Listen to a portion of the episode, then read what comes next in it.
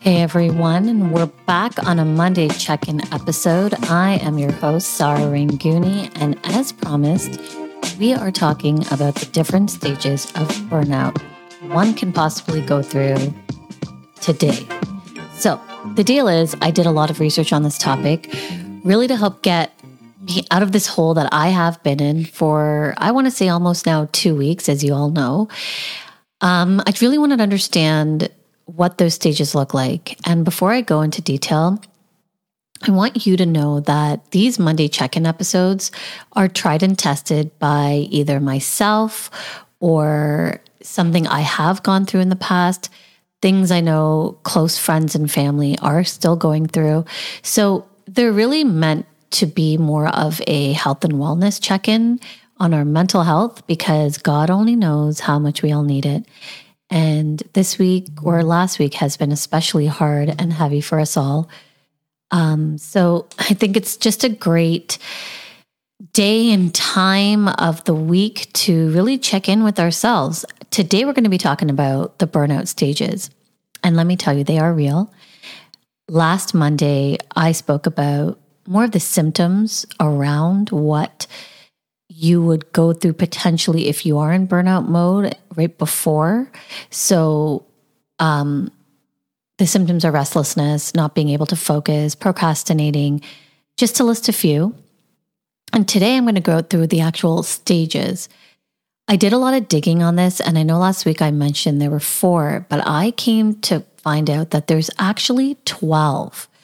12 according to Herbert Freud, Freudenberger. I think I said that right and Gail North. Um, it's actually been trending on social media too. I don't know if anyone's seen it, the 12 stages of burnout. I will include a link to that um, in the description and even add it to my social media page on Instagram. So have a look there. I'm not going to go through all 12 today because it's quite extensive, but I will start with the first six. So the first stage of burnout is self validation, having a strong sense that you need to prove yourself whether that be to others, to yourself, at work, family. And I think we all go through that no matter what we're doing and what line of work we're in, whether you're a mom or a um, someone who's, you know, in a relationship who doesn't have kids or someone who's not in a relationship at all. It's this really need to please others at all times and feeling like we're doing the right thing. And it can be especially hard to get really past this one because it's almost like a circle of never ending doubt. The only person who can really put a pin in this is you. My suggestion would be to figure out why you're doing it. What's the insecurity? Are you worried people may not like you for who you are or what you're doing? Um, what's that doubt? And why do you need validation from others? And it's so much easier said than done. But the question you should ask yourself is why isn't your opinion good enough? Your opinion of yourself good enough? For me, I think it comes down to self love. I think that's why a lot of us do that. And just realizing that we need to be kinder to ourselves, more compassionate to ourselves, more patient with ourselves. I have a problem with this at times, and I like to really be hard on myself. And I think a lot of it comes down to this imposter syndrome that takes over me. And it's a really slippery slope because it can really play with your head and uh, make you feel like you're not good enough. But what I do to get myself out of that mind space is affirmations.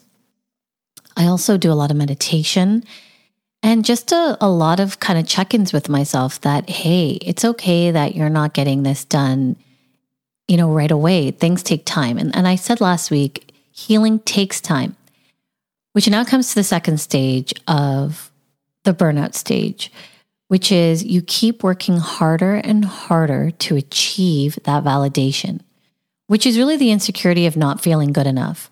Again, I think that's imposter syndrome, at least for myself. For those who don't know what imposter syndrome is, um, just to clarify, it's not feeling good enough in what you're doing and almost feeling like you're a fraud. So let's say there's a career path you're on or you know you want to be you know a firefighter and you've you've gone through the training you've become a firefighter and the first week second week third week fourth week you're just feeling like you're not good enough like you don't know what you're doing really overwhelmed and constantly doubting yourself. And I think what you really have to remind yourself um, in a situation like that, or anything that you're starting for the first time, and you know you're good at it, you know you love doing it, there's a passion there, is to remind yourself why you're doing it in the first place. The third stage is neglecting yourself. So, the third stage of burnout is neglecting yourself, which is really the opposite of what you should be doing. So, it really took me a long time to figure this one out. Um, and accepting the fact that there is such a thing as not being compassionate to yourself, not loving yourself the way you need to love yourself to get things done, to move the needle. We're all trying our best, and at times we all have these bumps along the way. I'm a perfection a perfectionist, um, and I get I get like in the way of myself. So if even one thing goes wrong, that worry and doubt comes in like a storm. The secret to that, I think, is loving yourself, being kind, saying kind things to yourself, thinking good thoughts of yourself, and not in a narcissistic way, but in a humble way. Um, for example, it could be, hey, I just worked a 20 hour day and I need a break and being okay with taking a break, being okay with sleeping in one morning, being okay with just binging on movies one night and not, you know, working on whatever project you have. These are things that you can say to yourself to make it okay. You can do for yourself to make it okay when you're not feeling okay. Stage four is the feeling of conflict and blaming others. It might not happen in that order. You could feel conflicted and really just blame yourself, which is something I do a lot. Um, whereas I have friends who do blame others. Um, and, and some of that blame is real, but the reality is it's really easy to blame others for things that you're not doing in your own life. I have this philosophy that no one writes that script of your life except you and you're the only one who can decide what you want um, and who you want around you. And at times, I get people don't have a choice. You know, there might be an ex that you don't have a choice to be around, or at work, you don't have a choice to be around a certain colleague. Um, but whatever that is, there still is this inner conflict of people pleasing. Or, and I think you need to really sit down and ask yourself, how, where's that line that you're going to draw in the sand?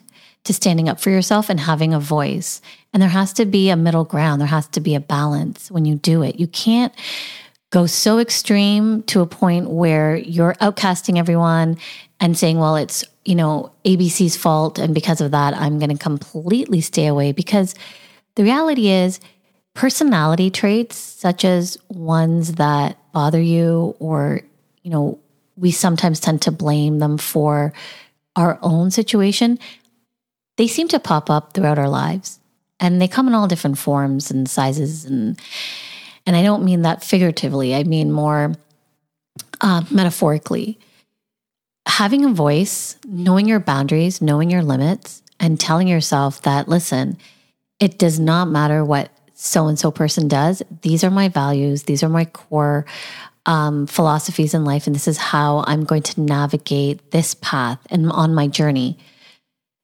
Stage five to the burnout mode is you change your values to focus more on work. And this one really hit me because I think this is a really big one that we can all have in common um, with because we can all use work as sort of an excuse to distract us from what's really going on inside us.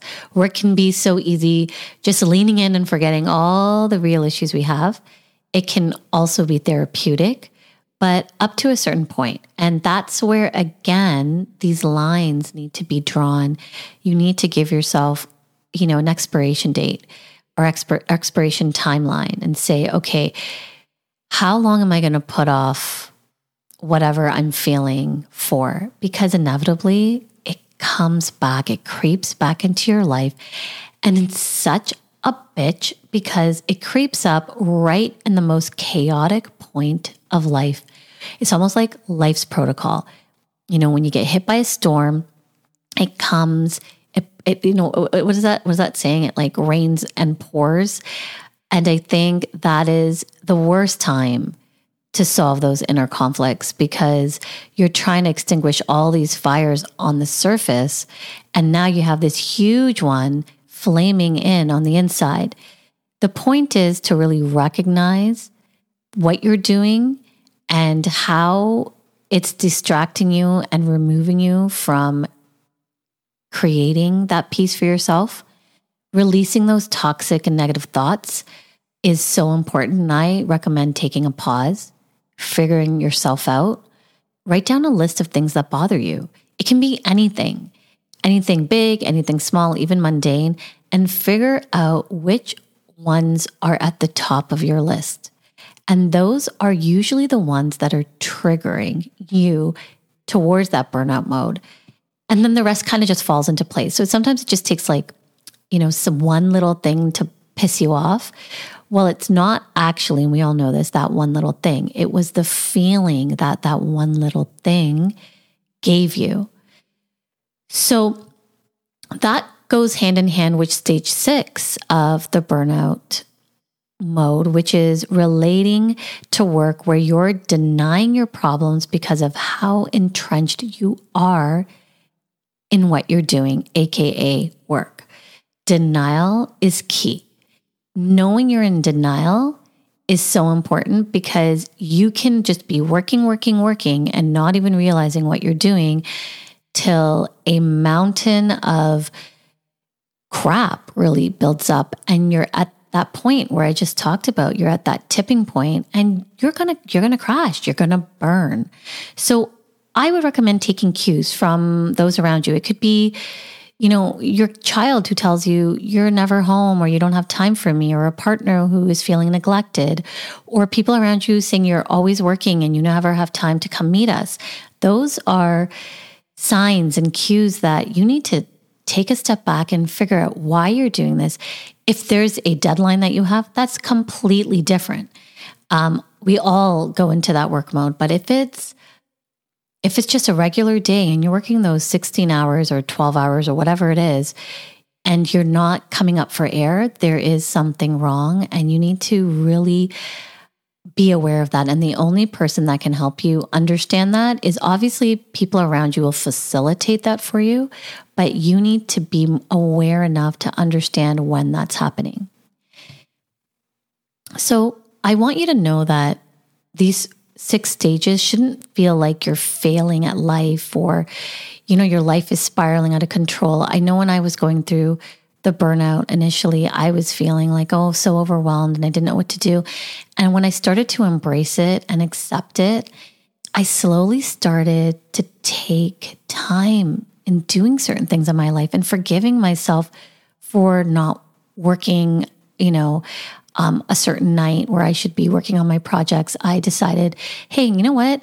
Um, just recently, I binged on Fleabag episodes. Um, this is like the third time I'm watching them, but I decided to just watch them again. And um, it was more for work in a way, too, to be quite honest. But it was also, I love that show. And I made it okay for myself to do so. I made the time. I forgave myself. I created this world where I'm like, okay, this is the allotted time I'm going to give myself, but at some point this needs to stop. So the real remedy here is to figure out what stage you're at. I've only named half of them. I will do the rest of the the uh, six next Monday, but till then, I encourage you guys to be kind to yourself. Know that you're not alone. We are all in this together. I want you to have a great Monday and the rest of the week. And I'll see you on another episode of Strip Sideways. Till then, don't forget to like and subscribe